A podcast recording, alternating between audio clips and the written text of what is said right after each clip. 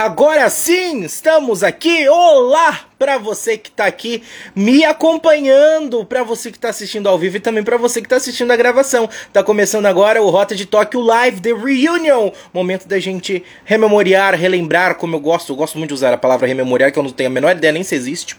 Uh, momentos das Olimpíadas e de tudo mais. Eu não vou participar sozinho, eu preciso chamar o Edson Júnior. Eu preciso ver como faz para colocar aqui.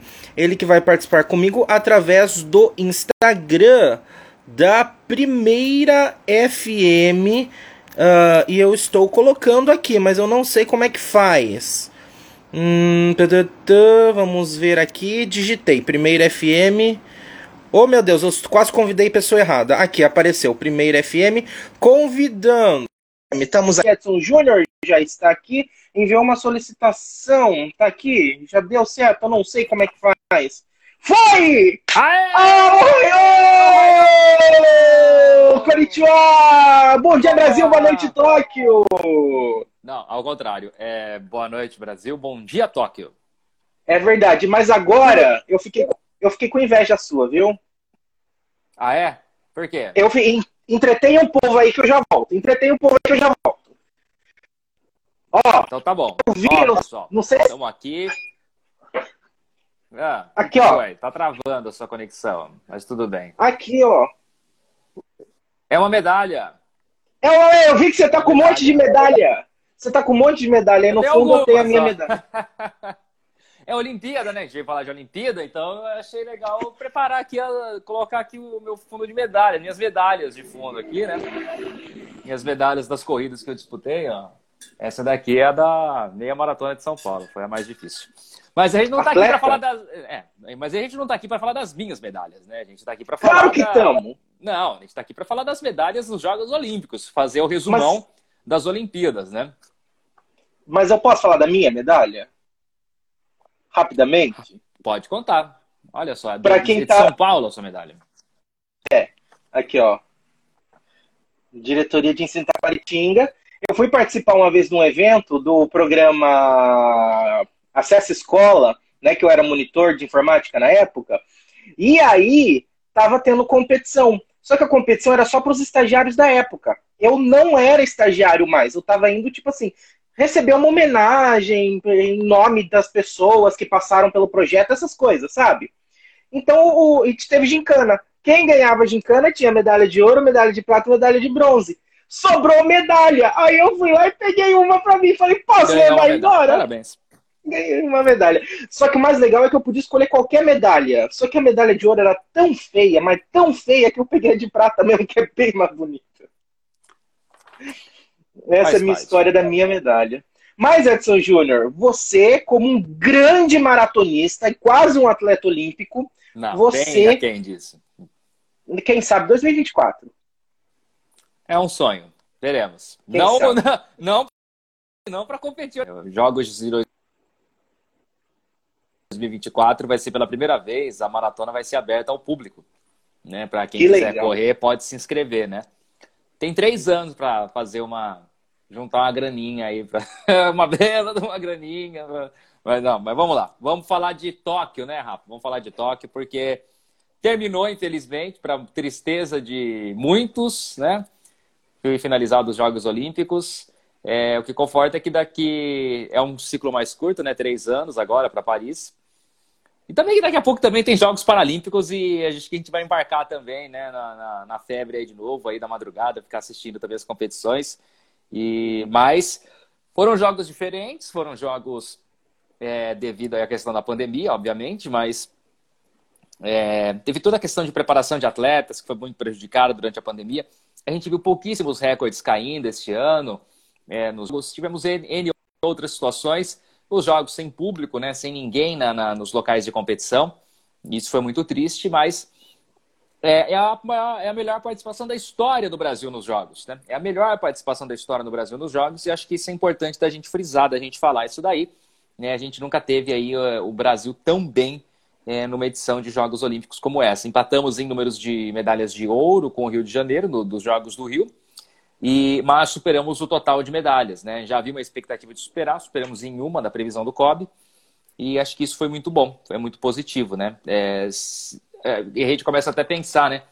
Onde iria o Brasil, né? Onde estaria o Brasil se houvesse um melhor investimento em esporte, investimento em categoria de base, em descobrir aí novos atletas, descobrir talentos e tudo mais. Né? Com certeza, Edson Júnior, até porque, né, eu tô aqui com a primeira, separei algumas matérias, né, além dos nossos comentários para a gente trazer aqui para o povo, é uma matéria que está no Terra, que ela diz o seguinte, estudo aponta fracasso, mesmo com recorde de medalhas, tá? Eu li a matéria, claro que eu não vou reproduzir aqui na íntegra, porque isso seria plágio. Se você quiser saber a matéria completa, entra lá no Google e digita Terra, estudo, aponta, recorde de medalhas, claro, para não ter problema aqui. Mas, em resumo, a matéria diz o seguinte: que quando você está falando de um país que recém foi recém-sede né, das Olimpíadas, como aconteceu, aqui ele cita os exemplos de Sydney, que o Sydney uh, ele somou o 17... Sydney não é um rapaz, é uma cidade, é a Austrália. Austrália. É verdade. É verdade. A cidade de Sydney foi casa das Olimpíadas né, em 2000. E aí a Austrália, o país somou 17 medalhas a mais na próxima edição. E ele conquistou. E a Austrália começou a ter uma média de 41 conquistas uh, até o final de Tóquio. Também teve China, né, que a média subiu muito. Antes era 61 medalhas e depois dos jogos, né, de Pequim de 2008 foi foi para 95. E China terminou acho que em terceiro lugar esse ano, né, Edson Júnior? Segundo. Segundo? É, terceiro foi o Japão, né? Isso. Aí a gente tem também a Grã-Bretanha, que depois dos Jogos de Londres passaram de 40 medalhas para 66 lá no Rio de Janeiro. E aí, quando a gente. Por quê? Porque, como a gente já trouxe nos episódios do Rota de Toque, para você que não ouviu os episódios né, anteriores, você que está ouvindo no podcast, você depois dá uma corridinha aí e vá ouvir os, os episódios antigos. Para você que está assistindo a gente na live, depois corre lá no Spotify e digita Rota de Toque, que você vai ouvir tudo que a gente falou, né? Mas para quem acompanhou a gente, sabe que uh, a gente comentou que quando o país foi sede ele aproveita todo o aparato, né? Ele pode aproveitar todo o aparato para treinar os seus atletas e, consequentemente, ele tende a ir melhor nas próximas edições, né, Edson Júnior? São duas situações. Ou o país vai muito bem na edição seguinte, porque aproveita todo o aparato, ou ele vai muito mal. Porque geralmente os países investem muito dinheiro para receber os Jogos Olímpicos. Não só em estrutura, mas também na performance dos seus atletas. É, e geralmente é um investimento que é feito, depois ele, ele, ele é cortado, ele, ou ele diminui, ou ele é cortado. E foi o que aconteceu aqui, né, também com os atletas brasileiros. Né? Para essa edição dos Jogos, o, o Bolsa Atleta estava pagando, foi cortado para muitas pessoas, diminuiu de valor, atrasaram o pagamento. A gente tem uma entrevista do Paulo Roberto de Almeida Paulo, maratonista, o único maratonista que concluiu a maratona dos Jogos Olímpicos, o único brasileiro que concluiu a maratona dos Jogos Olímpicos. Ele falou depois falou: olha, eu, eu vou agradecer o Bolsa Atleta, apesar de ele atrasar quase um ano, ele ainda é o que me mantém, é o que me ajuda a me, é o que ajuda me manter, né? Disse o Paulo Roberto na oportunidade. Então, é, ou você tem aí um desempenho maior devido a toda a situação de apoio, ou você tem investimentos, é, você tem um, o pior desempenho.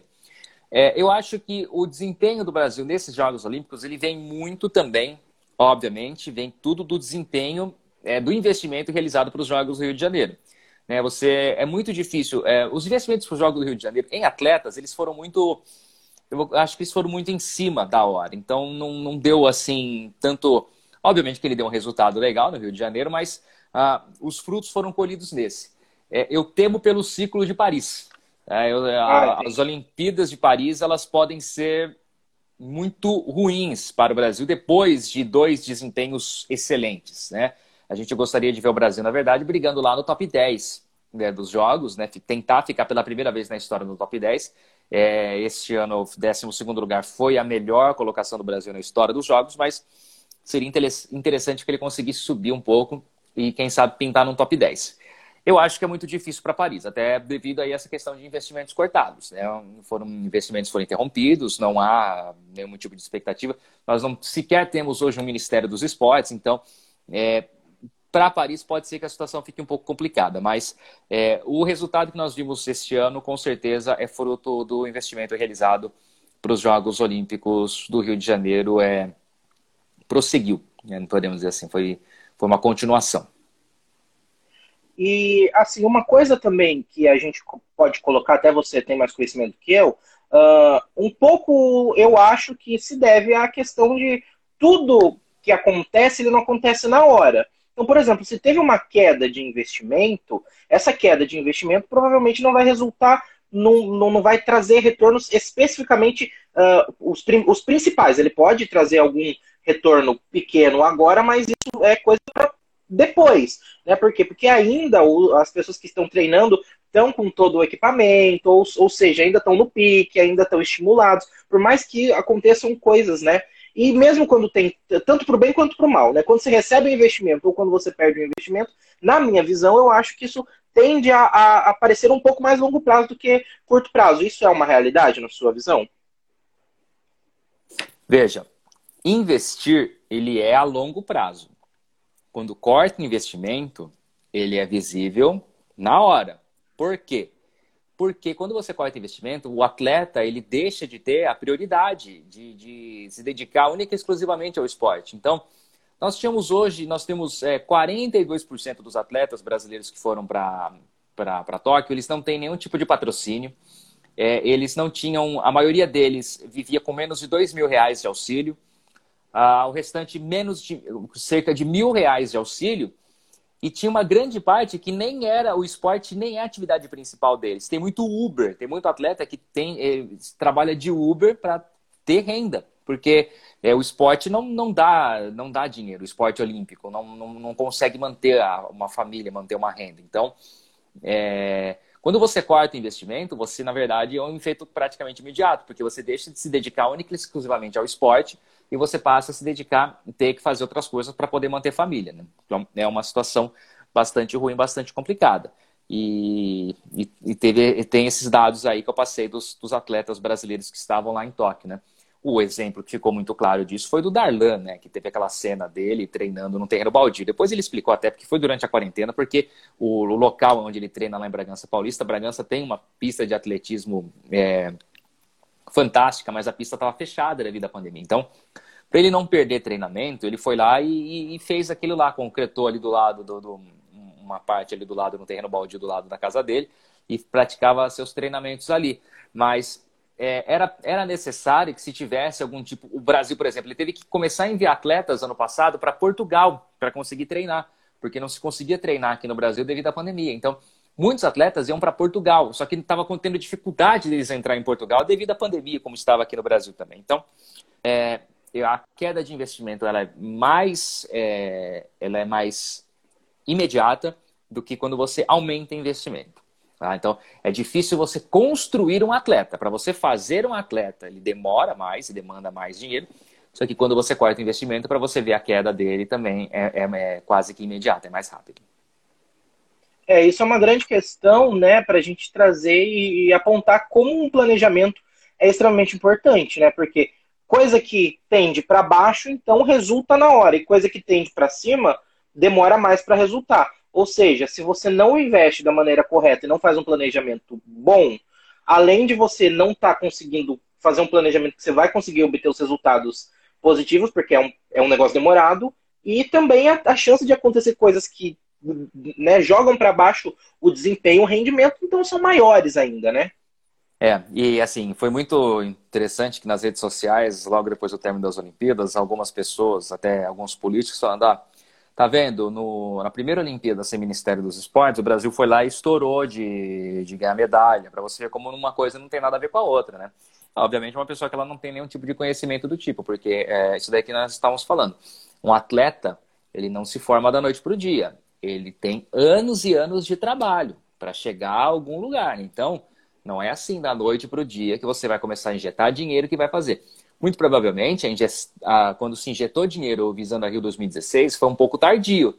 E agora se colheu os frutos. Só que para Paris, a gente tende a ver o resultado, pode ver o resultado inverso. Isso tudo aí. A não ser que agora, devido a toda a comoção do que agora que a, os jogos terminaram domingo. Então, há muita comoção e tudo. Ah, vamos apoiar o esporte olímpico, isso, aquilo, bababá. Arrecadaram lá 130 mil reais para o Darlan Romani em três, quatro dias, desde que ele apareceu na televisão, da, daquela situação toda. Um grupo aí do Instagram fez uma vaquinha lá, faz aquelas vaquinhas virtuais e arrecadou uma grana.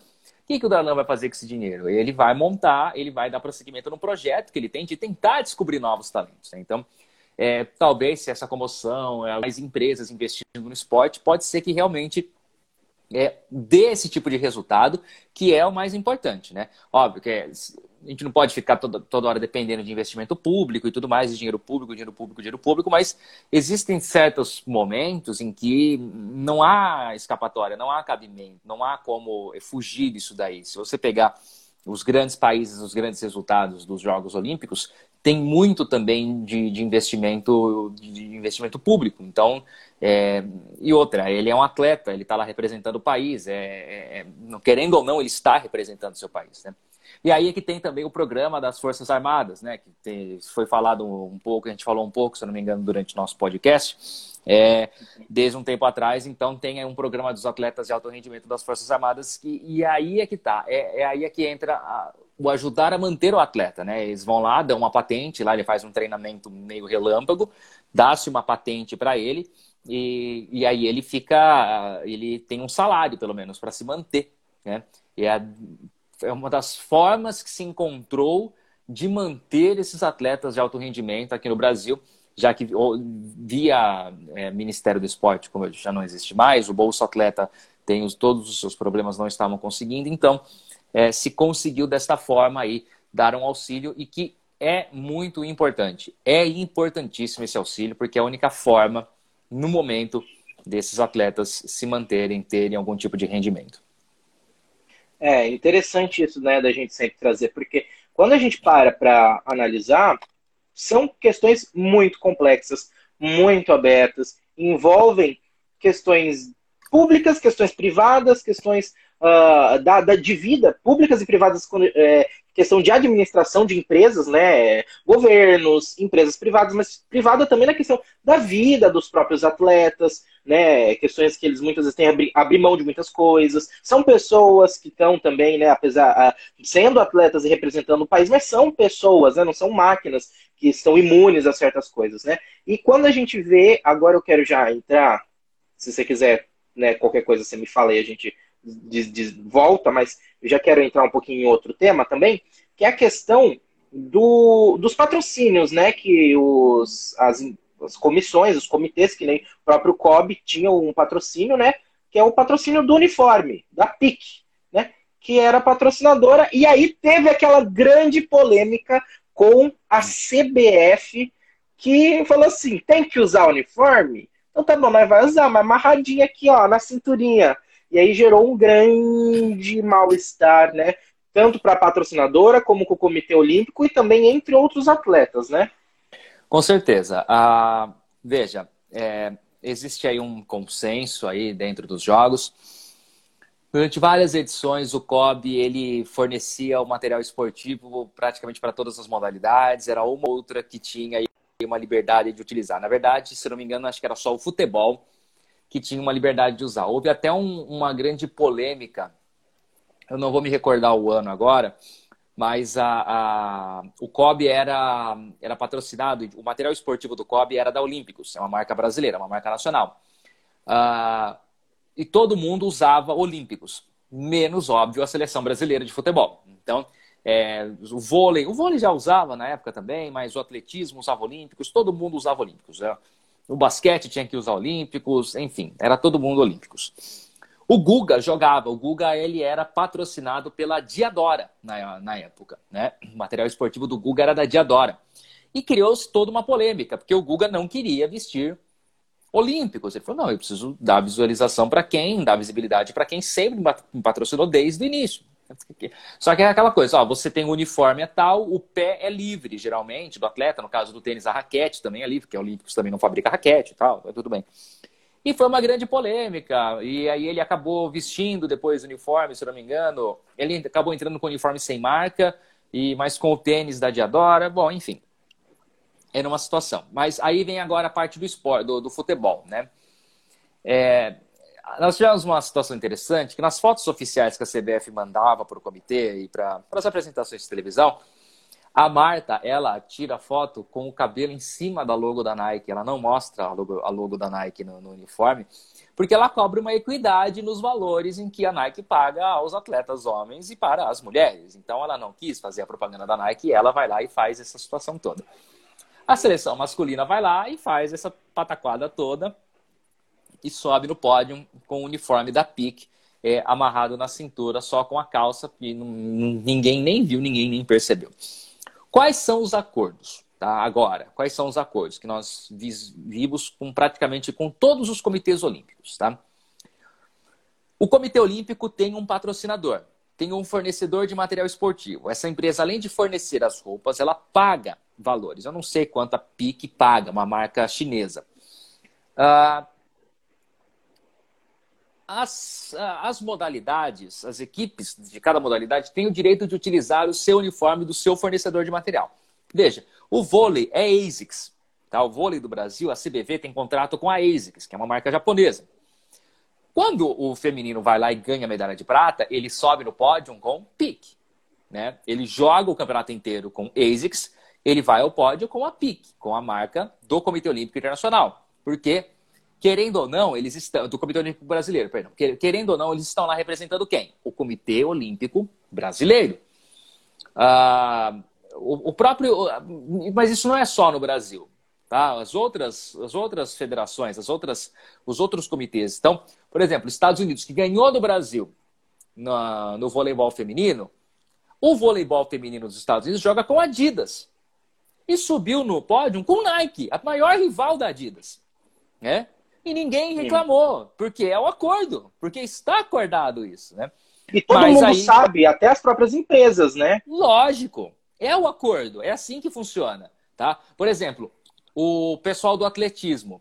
O atletismo do Brasil é Nike, tá? O, o atletismo, a CBAT é Nike.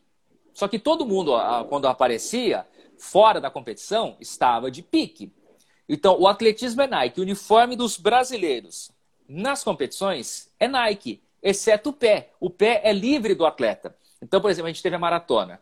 O Daniel Chaves e o Danielzinho, os dois são patrocinados da Adidas. Então, eles correram com o uniforme Brasil da CBAT Nike, o pé Adidas, tênis Adidas. Eles são patrocinados pela marca. Então, é assim que funciona. O uniforme e se subissem, do... se subissem receber medalha, ia subir com pique pique, ia subir com pique. Uhum. Então, é, uniforme do, do, da confederação, o pé livre do atleta, né? Então, em qualquer lugar, o pé é livre, tá? Tem esse detalhe, tá? Então, por exemplo, o vôlei joga de ASICS, o pé do atleta é livre. Então, ele coloca o tênis que ele quiser. Tem muita gente que vai lá e pinta o tênis para não mostrar marca nenhuma que não é patrocinado. Então, comprou com o dinheiro dele mesmo, então ele não, não faz propaganda. E aí o futebol faz essa pataquada. Uh, até onde isso é, é ruim? É ruim para os demais. Porque o futebol tem a grana dele, né? Os caras que estão ali, é, o valor que foi pago de premiação para eles, eles não precisavam dessa premiação. 99% deles não, não tinha a mínima necessidade de receber isso daí. Principalmente o senhor Daniel Alves, que foi quem mais falou besteira. É, só que aí ele tira a visibilidade da marca, que paga uma grana para o COB, que tinha sido acordado toda essa situação toda, e que provavelmente bancou a premiação dos outros atletas. Bancou alguma coisa para os outros atletas. Que não tem, que não recebem, a maioria deles não recebe 1% do que ganha um jogador de futebol hoje. Então é muito lamentável essa atitude. A gente até chegou a comentar no, no podcast, quando a gente fala das modalidades, que você falava que, que achava que o futebol tinha que sair da, da, dos Jogos Olímpicos. Eu, depois dessa pataquada toda, eu apoio. Eu acho que o futebol tem que sair dos Jogos Olímpicos. Troca o futebol, coloca o futsal. Coloca o futsal uhum. no lugar do futebol, que é melhor até. O pessoal também vai querer lutar por uma vaga, é, é, é, ganha bem menos que futebol, então eles vão jogar com mais interesse, com mais vontade, não vão ficar só pensando em ficar falando besteira igual o Daniel Alves fez. Se traz uma motivação, né? Porque por enquanto a questão é, para mim que não entendo nada e olho para isso e falo, gente, eles não estão nem aí para as Olimpíadas. Estão lá simplesmente é uma, só uma questão de ego. Para mim é somente uma questão de ego. Estou aqui, olha só como eu sou bom, estou jogando e consegui uma medalha. Ha, ha, ha, se curvem perante a mim porque nós somos os bons. É o que me parece. E até para o Daniel Alves é um título que faltava para ele. Obviamente que ele ainda não tem Copa do Mundo, mas ele é considerado como o jogador que mais é o jogador mais vitorioso do futebol. Então ele tem é, Campeonato Espanhol, ele tem Liga dos Campeões, ele tem Campeonato Mundial de Clubes, ele tem. Agora ganhou o Campeonato Paulista pelo São Paulo, ele tem N torneios. Ele é o jogador mais vitorioso da história do futebol.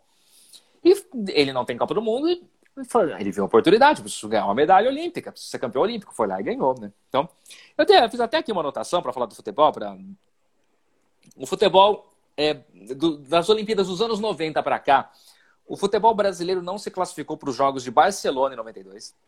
Em Atlanta, o Brasil foi bronze, o Brasil perdeu na oportunidade para Nigéria. O Brasil perde para Nigéria nas semifinais.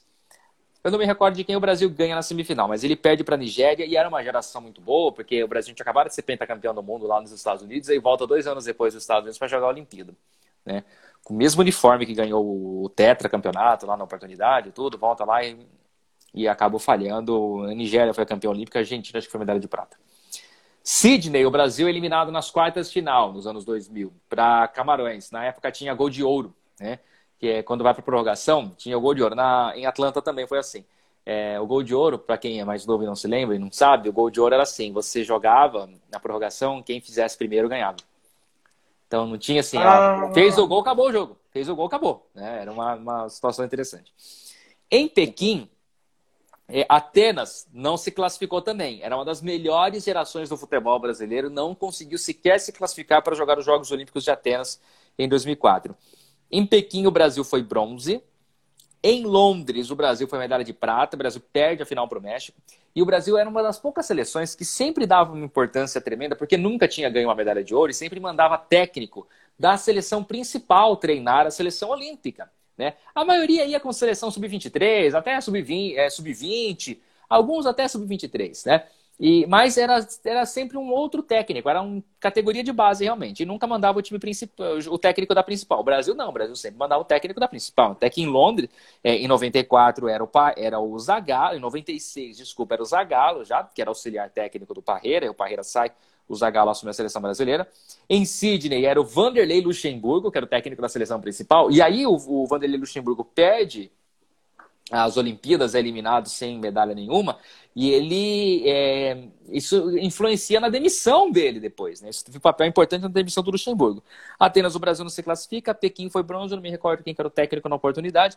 Londres, o Brasil foi medalha de prata, e o Mano Menezes era técnico da seleção brasileira naquela oportunidade, o técnico da principal, e ele, e ele perde essa, essa medalha de ouro para o México na oportunidade e também tem peso depois na demissão dele no comando da seleção brasileira. E aí no Rio de Janeiro o Brasil muda um pouco a sua estratégia, é, traz aí o Rogério Micali, que era o técnico das categorias de base da seleção brasileira, se não me engano ele era o técnico da seleção sub-20 na oportunidade, ele assume o comando da sub-23 e a medalha de ouro, e agora o André Jardini, que também é um especialista em categorias de base, também vai lá e ganha a, a medalha de ouro novamente para o Brasil. Então, é, acho que o futebol é que assim o futebol ele está desde 1900 nos jogos, né? então é um pouco difícil, mas já há um debate para que ele seja retirado do programa olímpico, quem sabe? Eu apoio que, que tire e coloque o futsal agora, né? Vamos colocar o futsal que acho que tem mais interesse, o pessoal vai correr mais atrás.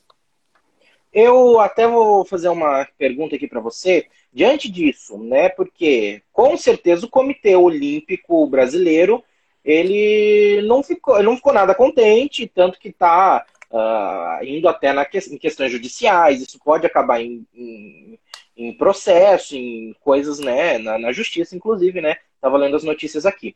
Mas diante disso, pode acontecer, quem comanda a questão da Olimpíada é cada confederação que comanda a sua questão, ou todos meio que têm que estar debaixo do, do guarda-chuva do COB? Como assim? Vou explicar mais diretamente o que eu quero perguntar para você entender. É, pode, por exemplo, o Comitê Olímpico Brasileiro vai falar assim: não vamos mandar representantes do futebol.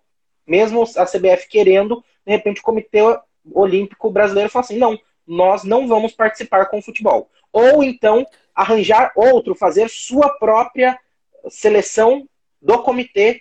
Isso, como que isso funciona nessa questão entre numa possível briga entre CBF e Comitê Olímpico? É, ela não, o Kobe não pode montar a seleção dele porque é, ele está atrelado a quem rege a, ao, ao esporte, né? É, e eu acho que dificilmente ele proibiria o futebol de, de participar, né? Apesar Mas dessa... poderia. Eu não sei se poderia. Eu não, não tenho essa não tenho essa certeza. Não, não, não posso te confirmar isso daí. Se ele poderia de, desistir de mandar o futebol participar dos Jogos Olímpicos, no caso, devido a essa polêmica. Eu vou ser sincero, não sei te dizer. Diante disso tudo, né, a gente teve até a pique que pronunciou no melhor estilo possível. Você viu o pronunciamento da pique? Não vi, não vi. Foi o pronunciamento o melhor possível, que ela usou a linguagem da ironia.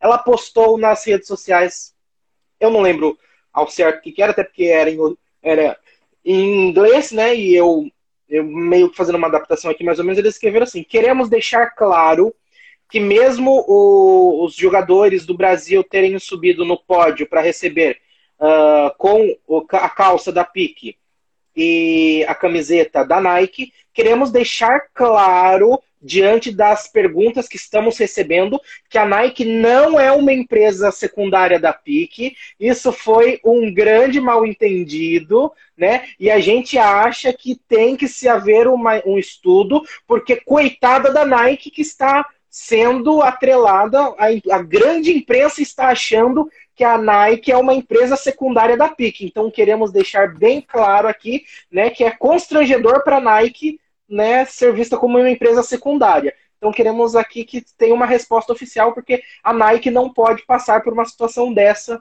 né, sendo recebida e vista pelo mundo como uma empresa secundária da, da PIC por causa disso. Fecha aspas né, para a PIC e a melhor resposta possível, né? Parabéns para eles, foi excelente. Ai, Edson Júnior, muito bem.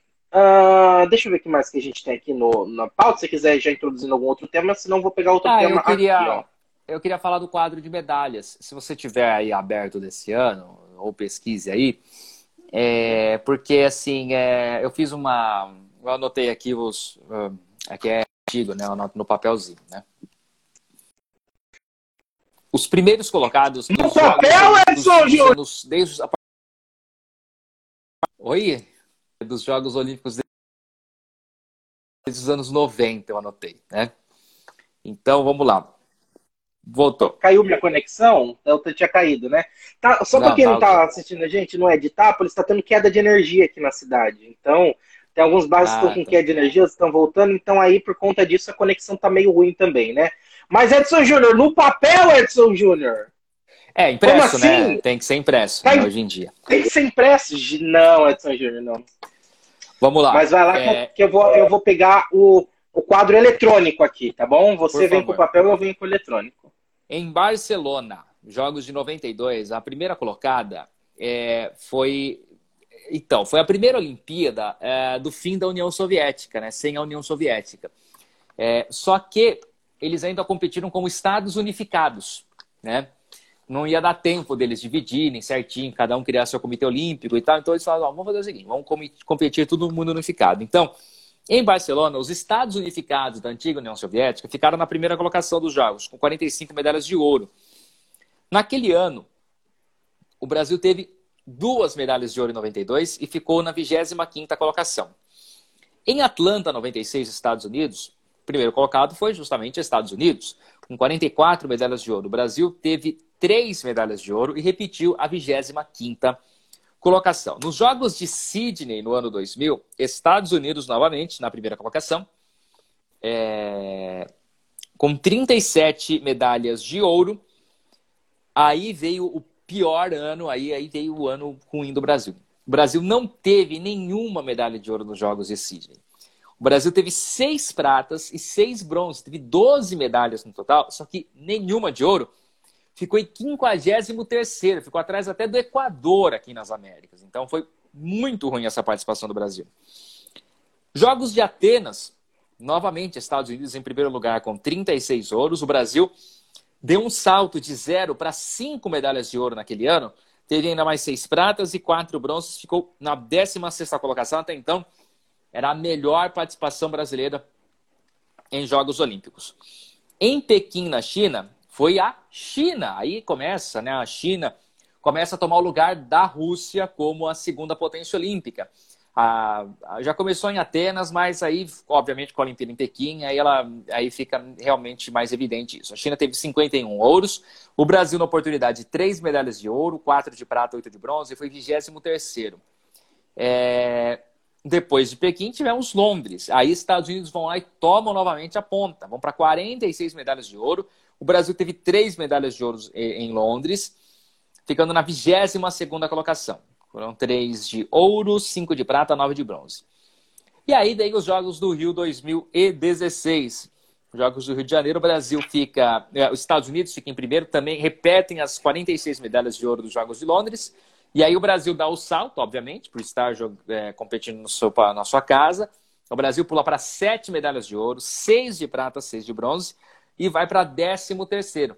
E aí chega então agora os Jogos Olímpicos de Tóquio, que os Estados Unidos fica na primeira colocação no último dia. A derrota brasileira no voleibol feminino deu aos Estados Unidos o primeiro lugar. Na verdade, fatalmente daria pelo número de pratas, porque ele empataria em número de medalhas de ouro com a China, mas é, os Estados Unidos ficariam na frente depois pelo número de pratas. É, mas vai lá e ganha mais uma medalha de ouro com a final do voleibol feminino. Então pula aí para 39 medalhas de ouro. O Brasil alcança a marca de sete medalhas de ouro, que até então era uma grande surpresa. Poderia ter terminado com nove medalhas de ouro, se não fosse o voleibol feminino ter perdido a decisão e também a luta da Bia Ferreira na, na, na decisão do boxe também bastante questionada, ficou com medalha de prata.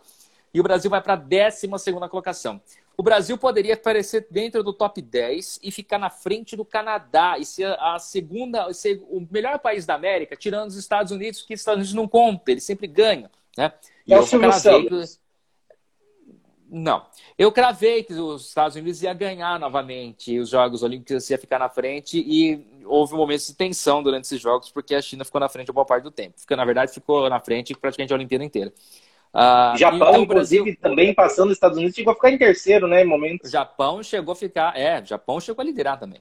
E aí o Brasil fica em 12 lugar com 7 de ouro, 6 de prata, 8 de bronze, e chega à incrível marca de 21 medalhas, né? Porque nós não tínhamos aí, não, não se tinha aí como, não se contava muito a medalha da Ana Marcela Cunha na, na, na, na maratona aquática. Uh, e a do tênis, né? A do tênis também é impressionante, né? A do tênis foi uma grande zebra, foi impressionante, não era nem um pouco esperada essa medalha no tênis. E olha, e quase que na última competição na maratona o Brasil consegue abocanhar uma medalhinha, porque o Danielzinho, Daniel Ferreira do Nascimento de Bauru, é, na verdade, ele é de Paraguaçu Paulista, mas treina lá e mora lá em Bauru. Ele liderou a maratona até o quilômetro 25, ao lado do Eliud Kipchoge, o maior maratonista de todos os tempos. Óbvio que ele não sabe o que iria acontecer, mas era apenas a segunda maratona do Danielzinho. É, ele correndo ali no meio do pelotão, ele acabou perdendo alguns pontos de hidratação e estava muito calor. A maratona foi disputada em Sapporo. Ela não foi é, corrida em Tóquio devido ao forte calor que estava em Tóquio ela tentaram jogar, jogaram ela para Sapporo para tentar e diminuir um pouco aí a temperatura, não, não ficar tão forte, mesmo assim não adiantou absolutamente nada, estava quente para Dedel. E o Danielzinho acabou perdendo alguns pontos de hidratação, três hidratações especiais no começo, e ele teve, é, ele teve uma hipoglicemia, né? Faltou açúcar no sangue dele. E quando você está correndo e falta, você tem essa crise de hipoglicemia, você desliga, você desliga a chave geral, assim, é, você para. Tá? Você para mesmo, você tá, para onde você está e é difícil você sair. Né? Para é, ou cai? Porque, olha, depende. Tem gente que cai.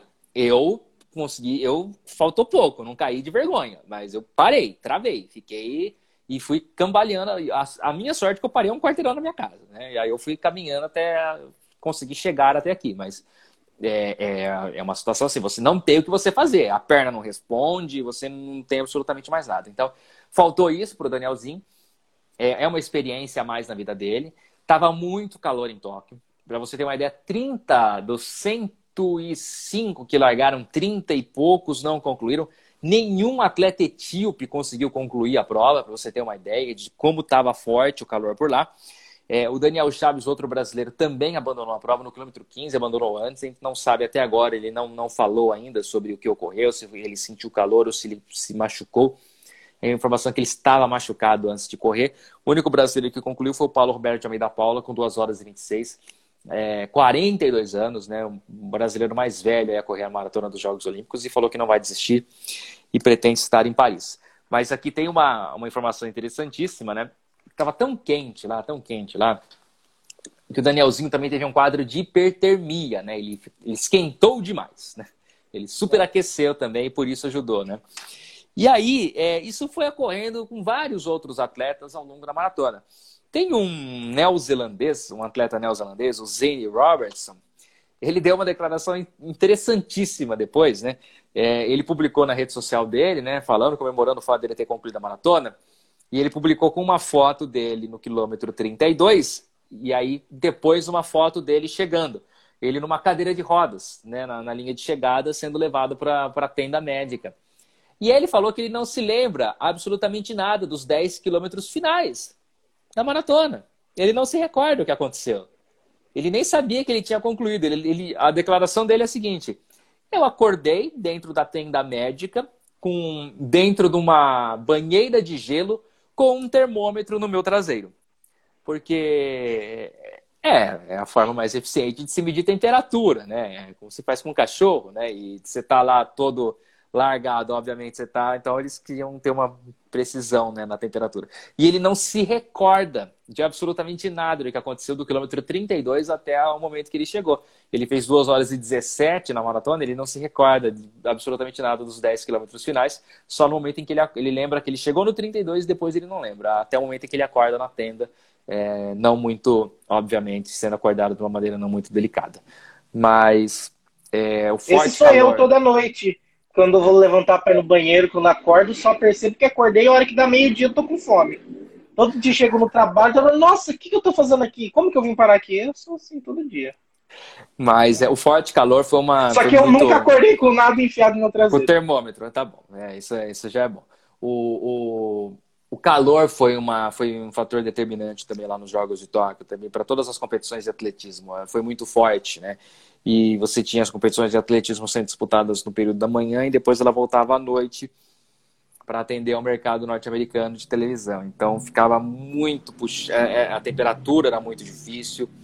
E eu acho que até por isso nós não tivemos tantas quebras de recordes.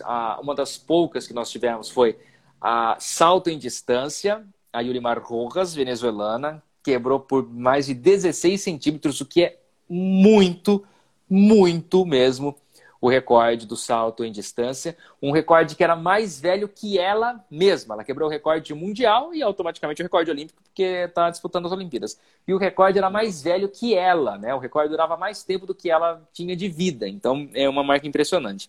E tivemos simplesmente os 400 metros com barreira mais forte da história dos Jogos Olímpicos, em que nós tivemos os três atletas correndo abaixo do recorde olímpico. Né? Nós tivemos o norueguês que foi campeão olímpico, ele quebrou o recorde mundial e, consequentemente, o recorde olímpico da prova.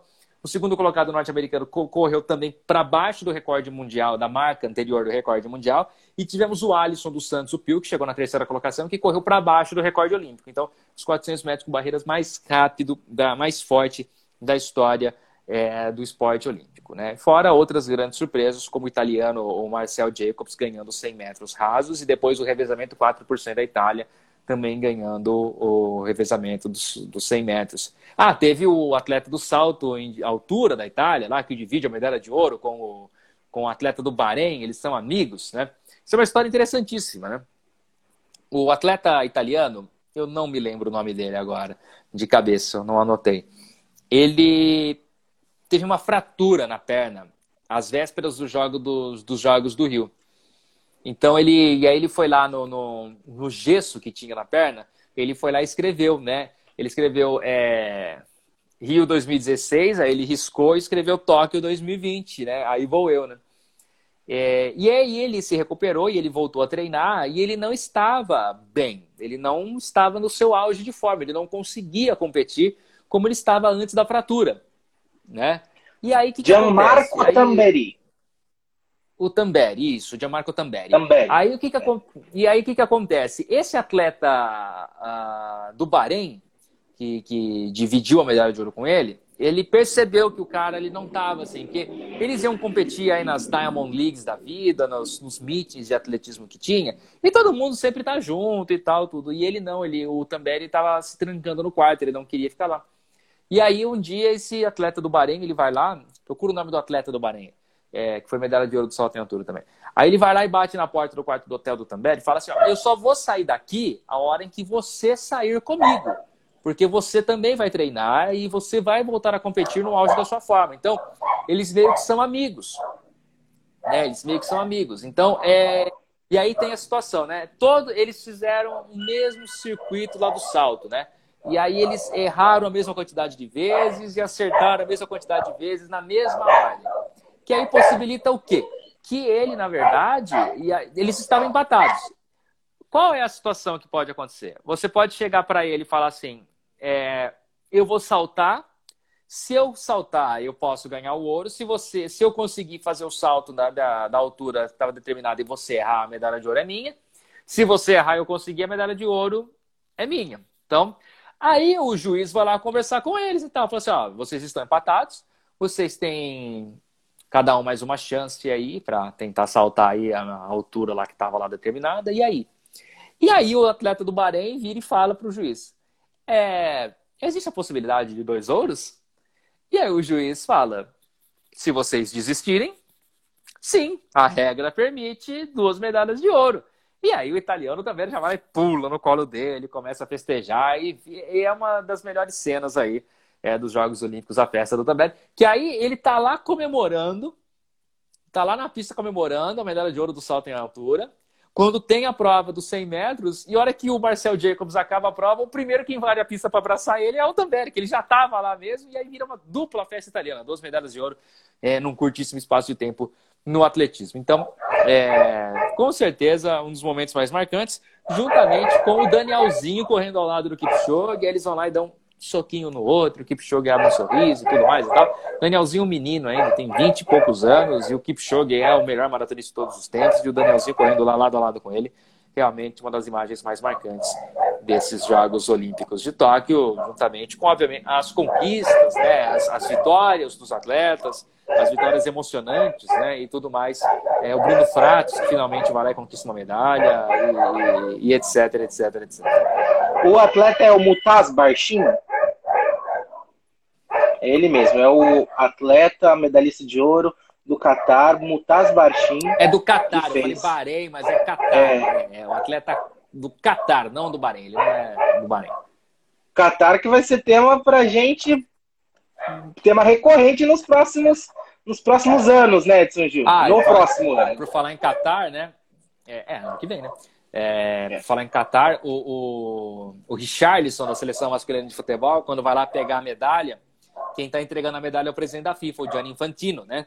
E aí ele vira assim pro Infantino e fala: ano que vem é no Qatar, hein, careca? Fala pro Infantino que, querendo ou não, entende um pouco de português e falou: sim, sim, no que vem Qatar. É. Eu não sei se ele entendeu o careca, né, coitado? Mas, é... Coitado mesmo. Mas teve, teve esse lance também. Né? Edson Júnior, eu vou soltar aqui, vamos ver se dá para você ouvir por aí, tá? Ó. Tá dando para escutar?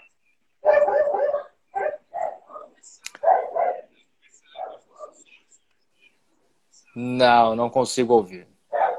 Ó, vou tentar agora. Não? Não? Então vamos lá. Eu tô aqui né, nesse meu fone soltando aquele rotóquio que a gente gravou com os seus palpites. Ah, os meus palpites. Os seus palpites. Já que eu não consigo. Aqui, Quantas medalhas de ouro você falou que o Brasil ia ganhar? Você falou que ia ganhar seis, seis. medalhas de ouro, né? O Brasil ganhou sete, né? A, a Ana Marcela não estava na conta. Mas eu falei do Isaquias. É, você falou o seguinte, ó. Ó, perguntei quantas medalhas de ouro o Brasil vai levar nessas Olimpíadas. Você disse, ó. Surf. Skate. skate futebol, vôlei. Aí eu falei né, que a gente que a gente que a gente tinha. A gente tava gravando antes das Olimpíadas começar, né? Confusão aqui porque eu tô falando aqui ao mesmo tempo e ouvindo a gente falar, né, a gravação, né? Então foi, ó, surf masculino, skate feminino, judô Errei. provavelmente, Acertei. Surf, acertei. voleibol masculino, Errei. Skate, errei. seis. Aí você Errei. falou, você chutou esses quatro esportes, você falou esses quatro esportes, depois você falou seis no total, dois aí que ia ser né, surpresa, e depois, mais pra frente, você fala do Isaquias, né? Mais Foi pra na- frente eu falo do Isaquias. Isso, isso. Exatamente. Vamos ver se eu consigo achar aqui o seu top 3 ou top 5? Seu top 5, né? Vamos ver aqui, Top ó. 5, é. Ixi, errei, É. errei, errei muito top 5, hein? Vamos Errei pegar legal, aqui seu top 5, ó. Aqui, ó, o quinto colocado dessa edição vai ser Alemanha, Alemanha, China, Japão, Grã-Bretanha, Estados Unidos. Acertei Estados Unidos, acertei Japão em terceiro. É, você acertou. É, E o resto você também acertou. E o resto você também acertou, mas as posições, né? Porque a única que não É, tá no top mas 5 a- é a Alemanha. Alemanha, era, foi o Comitê Olímpico da Rússia. É. Você pensou numa coisa e falou outra. Não, não, é, você. não, não, eu não. Só eu, trocou não- mesmo. Eu não me, eu não tinha me tocado no Comitê Olímpico Russo na oportunidade. Na verdade, nem sabia, Ah. nem sabia do Comitê Olímpico da Rússia. Sim, né? Então, essa foi, e ainda eu cravei. Tá, mas e se Estados Unidos não ficar em primeiro lugar? Quem fica? Você falou, é impossível os Estados Unidos não ficar em primeiro lugar. Eu tenho certeza que até começo da semana passada você tava assim, hum, meu Deus, será? Será? Vou até colocar Será? um filtro aqui agora. Tô colocando filtro. Se é tô- pra colocar filtro, então eu vou botar o, o melhor filtro. Não consigo achar o filtro do Rotor. Ah, virou um. Chega. Aproveita Mas é, que medo. eu, eu cravei Estados Unidos. Vou. Isso eu consegui, Deus do céu. Eu estava tenso, eu confesso que estava tenso com a China na primeira colocação, porque eu acho que eu não tinha considerado. Eu coloquei a China atrás da Grã-Bretanha, né? Eu acho que eu, não, eu coloquei. Eu não me recordo agora quem foi primeiro. Eu- Você estava. China ou Japão em terceiro. Mas enfim, mas é Eu bu- surpreendente o Eu buguei o Japão. filtro. Você bugou legal, Pedro. Mas viu, é, é, a, a terceira colocação do Japão, ela até é compreensível por ser o país sede, mas ela de qualquer forma é surpreendente, tá? É, não era uma coisa assim muito esperada, assim, o Japão em terceiro lugar, né? E aí é que eu falo, né? O Japão tem mais ou menos 100 milhões, tá? Um pouco menos, 90, 80 milhões a menos de habitantes do que o Brasil, tá? 80 milhões de habitantes a menos que o Brasil e conquistou 27 medalhas de ouro nos Jogos Olímpicos. E ficou em terceiro lugar. É isso que eu falo. Se você fizesse um trabalho de base e conhecesse todos os talentos, descobrisse talentos desde o início, tivesse uma coisa legal de esporte aqui no Brasil, o Brasil ia ser a potência olímpica. Porque é, ele deveria competir lá em cima, pela, pelo seu tamanho e pela sua população, entendeu? É, tá, ah, mas a Índia tem um bilhão e hum, mesma coisa que nada. Mas tudo bem, mas assim, nós temos mais condições do que a Índia de poder estar brigando lá em cima no quadro geral de medalhas. É, é, é isso que eu, que eu entendo, sabe? É, já falei várias vezes no esporte de primeira sobre isso. Estados Unidos tem hoje, é, os Estados Unidos tem um modelo de esportes muito interessante, que é o esporte universitário. Você esses grandes times de NBA, de NFL e tudo mais, a Raíssa deu show realmente. A, a, o comentário aqui, a Raíssa deu show, a fadinha. Da Nicole. Isso. Inclusive, eu falei essa, essa semana para minha filha, falei para ela, Luísa, eu vou comprar um skate para você, porque com seis anos a Raíssa já andava de skate. Ela falou, mas eu não consigo ficar em pé em cima do skate. Eu falei, aprende? Ela falou, não, eu caio. eu falei, mas eu preciso ir para a Olimpíada, né? Ela falou, não, eu vou patinete. Eu falei, mas não tem patinete na Olimpíada. Tudo bem, não tem problema. Vamos fazer agora oficialmente o lobby para a entrada Patinete, do patinete né? na Patinete Olimpíada São. Paulo 2040. 2040. É, mas. Ah, e agora para Paris vai ter dança, né? Vai ter break dance, vai ser interessantíssimo. Então. Vai ser muito legal. Mas é, eu estava falando do modelo de esporte dos Estados Unidos e esses times principais de NBA, de NFL e tal, é, eles têm um apelo legal, só que, por exemplo, é muito caro você acompanhar uh, os jogos deles, tá? Só que você pega um jogo de futebol americano, por exemplo, universitário, em Michigan, a Universidade de Michigan, os Wolverines, eles têm um estádio que eles colocam toda vez que o Michigan joga lá, que a Universidade de Michigan joga lá, os Wolverines, eles colocam 100 mil pessoas no estádio. Nossa. E o estádio, a, a universidade está localizada em Arbor, que é redondeza, é como se fosse o time da cidade, é um time mais querido até do que os times que disputam aí a NFL e tal. O ginásio lota quando tem o basquete universitário. Lota mais do que quando tinha NBA, quando tem NBA, entendeu? E isso vem desde o quê? Isso vem desde a escola. Então, como é que o cara entra na universidade lá nos Estados Unidos? Ou ele paga, ou através de bolsa. Que tipo de bolsa? Esportiva. Porque lá tudo tem competição. Existe uma liga fortíssima, a NCAA. É uma liga universitária fortíssima. O cara ele entra lá, ele não pode receber um dólar para jogar a NCAA. É tudo na base de bolsa de estudos. E de lá saem os maiores contratos depois do esporte para as ligas principais, para a NFL, que paga bem, para a NBA, que paga muito bem, e para a liga de beisebol, que paga coisas valores incríveis. Então, é, lá vem desde a escola. Você tem os campeonatos regionais locais que você vai disputando, aí você vai para estado e tal, e aí tem os campeonatos nacionais. Tudo isso desde pequeno, desde a escola, desde a oitava série, o famoso colegial, que lá é, é o high school e tal, até chegar na universidade. Interessante, todos eles praticamente têm transmissão de televisão, tem as emissoras locais que apoiam e transmitem, até você chegar no universitário.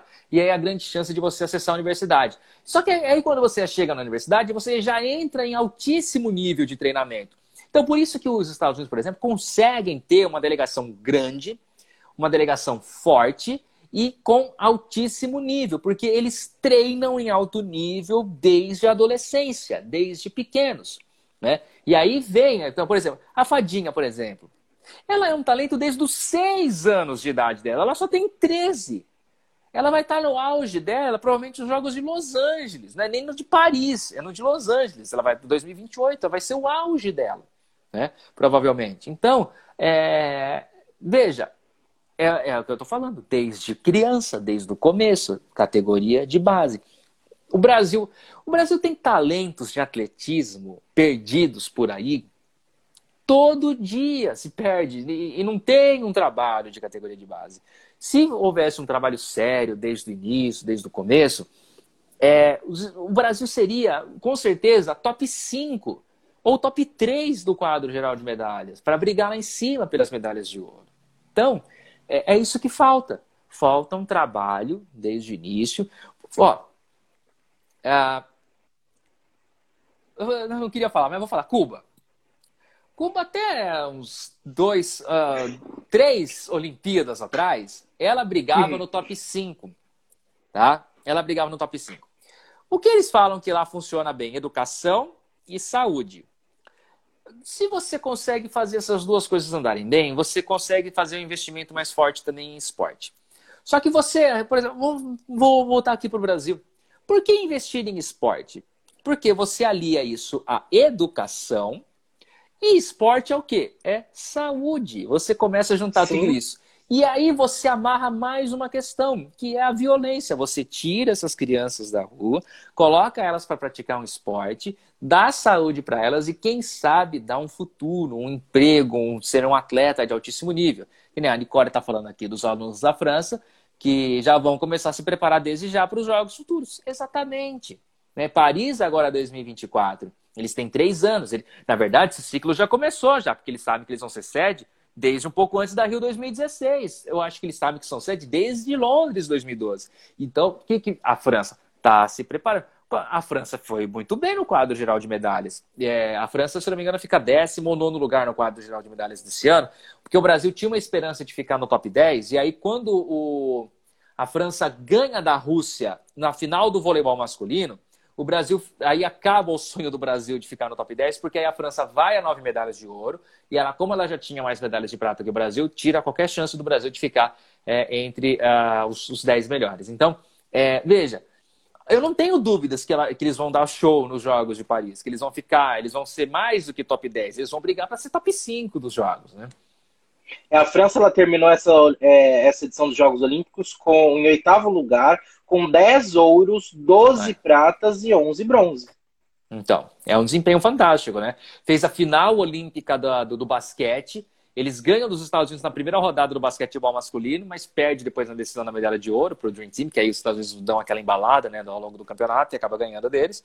Mas é, já vem demonstrando força nesta edição para chegar no auge quando chegar na casa deles. É o diferente do que aconteceu aqui, né? A gente foi, conseguiu um desempenho legal nos jogos daqui, só que batemos provavelmente o nosso auge, apesar de alguns resultados decepcionantes é, podia ter muito mais de judô.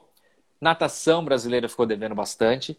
Voleibol, então, é, nem se fala. O investimento que se tem em voleibol no Brasil, a estrutura que se tem em voleibol no Brasil, sair com uma medalha de prata, é assim. Não estou desmerecendo a medalha de prata das meninas. A medalha de prata das meninas é merecidíssima, foi uma luta. Elas não eram as favoritas, elas foram ganhando favoritismo e jogando bem ao longo do campeonato, diferente do masculino. O masculino precisa repensar muita coisa. É, muito se questiona o trabalho do Renan Dalzotto no comando técnico da seleção masculina de vôlei. Eu questiono o trabalho do Renan, só que a gente precisa lembrar de uma coisa. O Renan não teve tempo para treinar esse time. O Renan estava entubado com Covid durante boa parte aí da pandemia, enquanto estava voltando o treinamento. Então, pouca coisa ele conseguiu fazer com essa seleção brasileira. Pode ser que ele precise de um pouco mais de tempo. Né? O Renan não era a opção óbvia quando o Bernardinho sai, mas já que está lá escolhido, agora precisa dar tempo para ele trabalhar. Ele não teve até agora, ele estava entubado até pouco tempo atrás, o Renan. Então, paciência. É, a, o voleibol de praia é decepcionante, não ter conquistado nenhum tipo de medalha pela primeira vez desde 96, desde que o vôlei de praia entra no programa olímpico, o Brasil sai sem medalha no vôlei de praia. Então, é, são coisas que precisam ser revistas, tá? Ah, é, vale é preciso... lembrar, Júnior, que a gente teve um grande desempenho em total de medalhas uh, nesse ano, mas se tirar os, os esportes novos, que é o surf, e tirar o skate, a gente teria sido pior do que Rio. É, porque o surf dá a primeira medalha de ouro e depois você tem o skate com três medalhas, né? É, uhum. Duas no street e uma no parque. É, realmente o Brasil teria, teria tido teria seis medalhas que era, a, que era na verdade a prevista por muitos especialistas, muitos que estavam analisando é, e não teria quebrado o recorde no número de medalhas que eles já esperavam. É, o comitê trabalhava realmente com o número de medalhas maior, mas não, eles não tinham expectativa, tantas expectativas de ouro, e quase que bate um recorde histórico com nove medalhas de ouro. É, faltou um pouquinho no final, faltou o vôlei, né? É que eu falo, faltou o vôlei, né? Imagine se o vôlei vai bem, né? Imagine se o vôlei vai bem, a situação ter, seria um desempenho mais histórico ainda do que já foi. Mas é aquilo que eu falo é, do tamanho que o Brasil tem, com a sua população, as qualidades que tem, era para brigar lá em cima no quadro de medalhas, né? O, é preciso, atletismo, o, é, são muitos talentos perdidos, o Brasil precisa fazer investimento. A história do Alisson é impressionante. O Alisson vai para um programa, um programa social lá em São Joaquim da Barra e começa a treinar lá, é, sem pretensão, na verdade, foi fizeram uma peneira, olha só, fizeram uma peneira na escola dele, viram que ele levava jeito para coisa, chamaram ele para treinar. Ele não ia, não ia, não ia, até que um dia um amigo foi chamado também e ele acabou aparecendo. E aí ele foi fazendo treinamentos, treinamentos, até que ele se encontrou nos, quatro, nos 400 metros com barreira. E hoje ele é o terceiro melhor do mundo nos 400 metros com barreira, né? Então, num, é um trabalho do quê? De base, na escola. Foram buscar ele lá, né? Muita gente fica muito preocupado com peneira de futebol e tudo mais, mas é preciso que seja feito isso em todas as outras modalidades todas as outras modalidades é importantíssimo e imprescindível, Rafa. Com certeza. E nunca acho que a gente viu tanta importância de o esporte em si, né, como nessas Olimpíadas, porque diante do que a gente está vendo, não desmerecendo o ouro do futebol brasileiro, muito pelo contrário, parabéns, parabéns pelo desempenho por ter ganho o ouro. Mas se a gente parar para ver de, diante de toda a, a atitude deles. Eu, como uma pessoa que não acompanha uh, futebol, eu não acompanho futebol, eu não acompanho esportes em geral, mas futebol, uh, durante as Olimpíadas, para ser sincero, eu não assisti nenhum jogo de futebol inteiro. Assisti só pedaços. Enquanto, já, enquanto cheguei a assistir várias outras competições inteiras. E assisti, eu falei que eu ia assistir a competição de escalada, Edson Júnior, e é a coisa mais sensacional do mundo, é Edson. É muito doido, porque é muito rápido. É muito rápido. Eu falei que eu queria queimar minha língua e queimei a minha língua. É muito bom competição de escalada. Vocês precisam assistir. Quem nunca assistiu, depois procura e vá assistir. Mas é muito bom nessa competição de escalada e eu acho que eu vou começar a treinar escalada para, para a próxima Olimpíada. Mas uh, quando a gente vê né, nessa questão, uh, diante ganhou ouro, mas também o, o, o, futebol, mas também, gente, ganhou ouro, mas diante de toda aquela marra que foi tendo, desculpa, desculpa, para mim eu sou muito mais o ouro do, do surf, que a gente conquistou. Para mim, eu sou muito mais. Parabéns, Rebeca! Grande nome dessas Olimpíadas. Parabéns! Parabéns, entendeu? Se a, Rebeca, se a Rebeca fosse um país, ela ficava na frente da Argentina no quadro de medalhas, para você ter uma ideia. Então, aqui a gente tem a Nicole comentando na nossa transmissão ao vivo: as medalhas vieram de quem não esperávamos as pessoas depositaram muita torcida em pessoas famosas, como Medina ou a Letícia do skate. E quem levou foram os nomes novos. É, a, no caso do skate, a, a, a, Fadinha, ela ainda, ela hoje ela é melhor ranqueada que a Letícia, né? A Fadinha ela é melhor ranqueada hoje do que a Letícia Buffoni. Na verdade, era a outra que estava melhor ainda, que não se classificou para a final porque estava machucada a Pamela. A Pamela era a melhor do ranking até então, né? E em relação ao Medina, né? Os dois eles são campeões. Só que o Medina tem muito mais muito mais mídia, né? E tudo mais, né? Grande abraço. Medina, Medina era o babaca que não se vacinou e perdeu. Tá tendo, tá tendo mundial de surf no México. Tá tendo mundial de surf no México. E, e a Anta disse que não deu tempo de vacinar, né? Falou que não deu tempo de vacinar. Nossa, e, eu tô com uma pena! E ele Nossa, não tá competindo porque ele não podia entrar no, no, país lá, porque não tá. Opa, chegou. Não, não chegou. tá vacinado. E então ele perdeu agora o Mundial, mas o Ítalo tá lá, né? Isso, a culpa é da Yasmin. Sempre a. Espero que. É, no caso ele não tá. Eu falei, espero que a Yasmin esteja no Mundial, mas ele não está nem no Mundial, mas deve estar com a Yasmin. Que. Meu Deus, essa mulher tá acabando com a vida do Medina, mas enfim. É... Não, o mais Como engraçado do Medina, um ídolo, né? O mais engraçado do Medina é que ele era propaganda do Bradesco que passava nas Olimpíadas. É. Aí do nada ele desapareceu. Do nada ele desapareceu da, da, da, propaganda do Bradesco, né, Edson Júnior? Mas ficou, uh, ficou. Não, o Medina acho que foi uma das questões mais quando a gente compara e vê toda a trajetória, porque ele é um grande nome. Querendo ou não, ele era um dos grandes nomes da nossa, da, da nossa expectativa, né? A gente achava, muita gente tinha certeza que ele ganharia o ouro, Edson Júnior.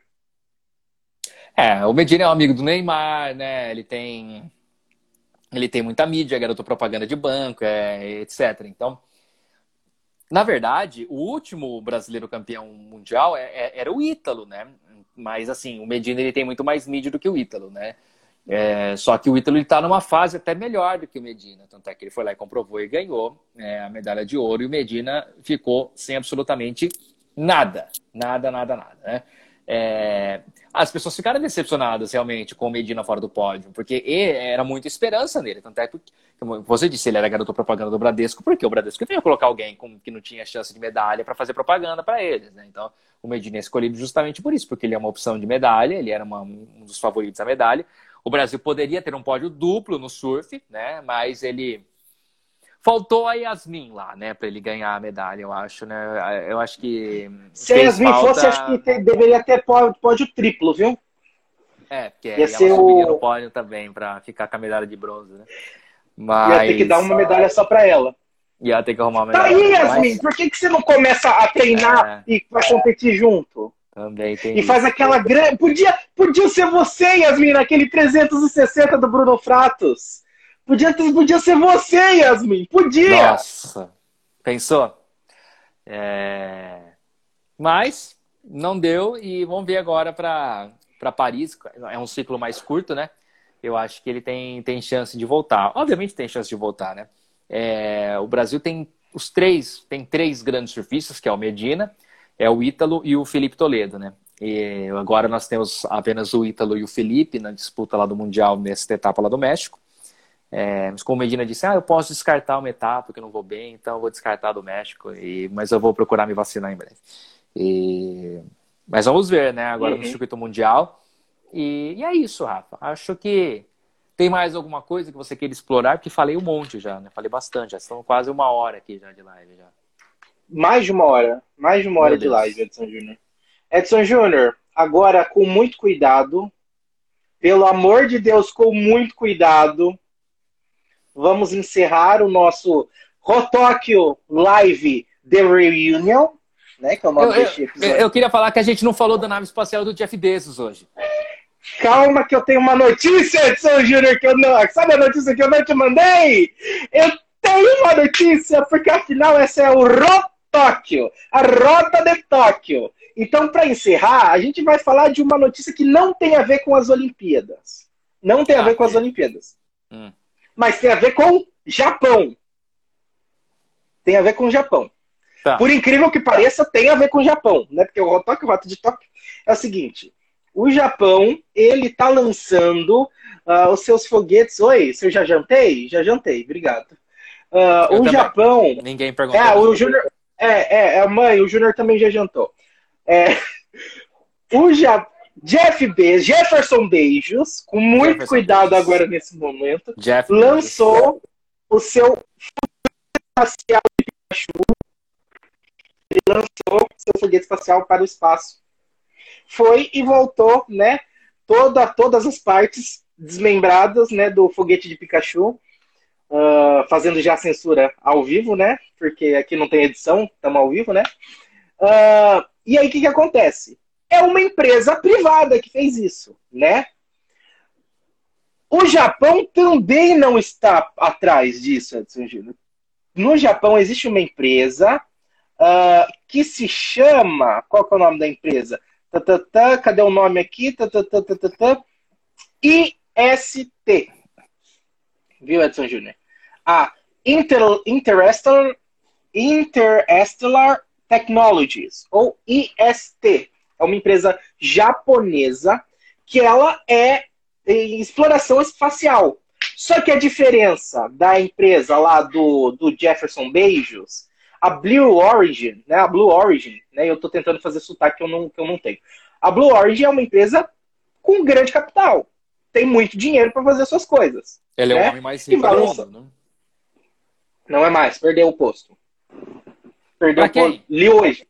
Li hoje, li hoje a notícia. Perdeu o posto. Perdeu o posto hoje, perdeu, se eu não me engano. Né? Então a Blue Origin lança seus foguetes e ela mesma paga seus foguetes. A IST depende de crowdfunding, Edson Júnior. Vaquinha. E além. É, ela depende da vaquinha. E além disso, ela também depende de patrocínios, Edson Júnior você pode patrocinar a empresa para eles mandar um foguete para o espaço. Os foguetes deles são menores, tá? Não são do nível grandioso da Blue Origin ou da SpaceX, né?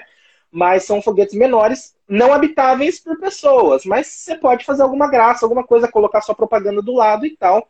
E o foguete não parece um Pikachu, né? Diferente do Jefferson Beijos, né? Que esses foguetes parecem quase uns mísseis mesmo, sabe? Mas o que que acontece? Qual a graça? Teve o... Um foguete que parece um, um míssil. Né? Todo foguete parece um míssil, menos o do Jeff Bezos. Exata, é, é, exatamente. Teve uma empresa, teve uma empresa que patrocinou essa, essa, essa viagem, né? O foguete Momo, né? A empresa chama Tenga e ela patrocinou e enviou para o espaço um foguete com seus produtos dentro. A Tenga é uma empresa de é uma empresa de produtos, brinquedos para adultos. Para adultos, Edson Júnior. E ela lançou o foguete para o ar junto com seus produtos dentro. Então, tem foguete do, daquilo que a gente não pode falar em todos os lados, Edson Júnior. Impressionante é impressionante. Parabéns à, à empresa e, e, e, ao Jeff Bezos. E a gente fica na expectativa do dia que a gente vai ver Cuba lançar o seu programa espacial. Eu queria muito, eu queria muito ver Cuba lançando seus foguetes, Cuba lançando sua candidatura para as Olimpíadas, Cuba lançando um monte de coisa. É, Cuba é, mora aqui. Tem um pedaço de Cuba no meu coração, Edson Júnior. Você sabe que um dos melhores jogadores da seleção masculina de voleibol, o Leal, ele era cubano, né? Naturalizado brasileiro. Não sabia disso. É, Eu não sabia que o, o Bruninho é filho do Bernardinho, mesmo o sobrenome de ambos sendo Inho. Inho, né? O sobrenome dos dois é o é. mesmo, Inho. É, exatamente. Ah, Edson Júnior, depois que a gente conseguiu trazer o foguete de Pikachu, que não podemos falar outra palavra aqui, porque estamos ao vivo, acho que a gente pode encerrar, dar um abraço em todo mundo, abraça, abraça sua, sua medalha, você que está aí ouvindo a gente. Fique, olha, Edson Júnior é bem mais que eu, viu? Eu só tenho uma aqui, né? Mas tudo bem. Muito obrigado a Essa você pelo seu carinho. Eu corri com, com o Daniel, com o Danielzinho, essa medalha aqui estava o Danielzinho que correu a Olimpíada, ele correu essa mesma corrida que eu estava. Ó. Que legal. Como ele é de Bauru, vocês podiam ter, você podia ter pego uma carona com ele. Ah, e o Daniel Chaves também, o outro que estava na maratona, ó. Tava na mesma prova também. É isso aí. Não, Gente, muito não obrigado. Não fala isso, não, não fala, não. Não, não pede para voltar, não. Acabou, acabou, acabou. Tem o, o, não. ouça o podcast, ouça o podcast. Ó, vamos lá. Para você que está acompanhando a gente, vamos, vamos não, vamos voltar sim. Tá achando o quê? Uh, o Rotóquio acabou. Ó, o guarda. Rotóquio acabou porque, né? Não tem mais nenhum que agora acabou mesmo, infelizmente. Pá. Tem mais coisa vindo por aí. Edson Júnior pode fazer companhia para você todos os dias a partir da meio de meia, meio de meio de 40, meio de 50, depende do dia, né, Edson Júnior? É, 5 para uma, tamo aí. É, exatamente, lá na primeira FM 99.9, né? Você escuta Edson Júnior. Você tenta às 10h30 da manhã também no Bom Dia 99. Edson Júnior tá lá na primeira FM no período da manhã. Você pode ouvir ele lá na primeira FM. Desse Insta... É, na rádio deste Instagram, né? Na rádio desse Instagram, inclusive. Siga o Instagram da primeira FM, por favor. Exatamente. Segue o Instagram. Se você está assistindo a gente pelo Instagram da Primeira FM, me segue, conta do Rafa. Se está assistindo a gente pelo meu Instagram, conta do Rafa, segue a Primeira FM também. E a gente vai esse, esse intercâmbio. Eu, Rafael, vou voltar ainda este ano, pelo menos do, dois projetos. Num você vai voltar comigo, Edson Júnior, que é a Rota Perspectiva 2021. A nossa retrospectiva deste ano.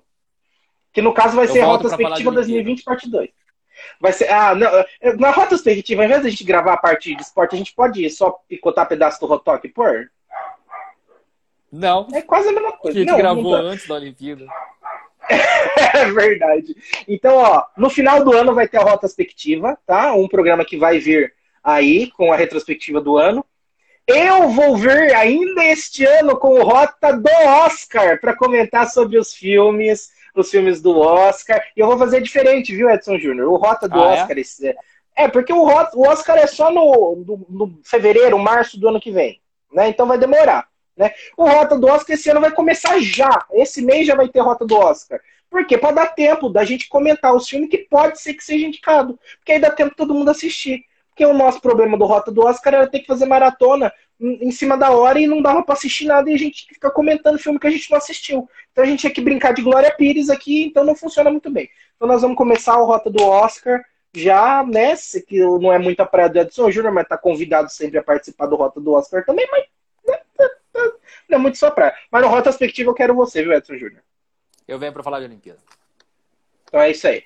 Muito obrigado a, a Nicole todos. quer que a gente fala do Rock in Rio. A gente pode falar do Rock in Rio. Claro, com certeza. Você rock, eu sou Rio. É... Lula Palusa.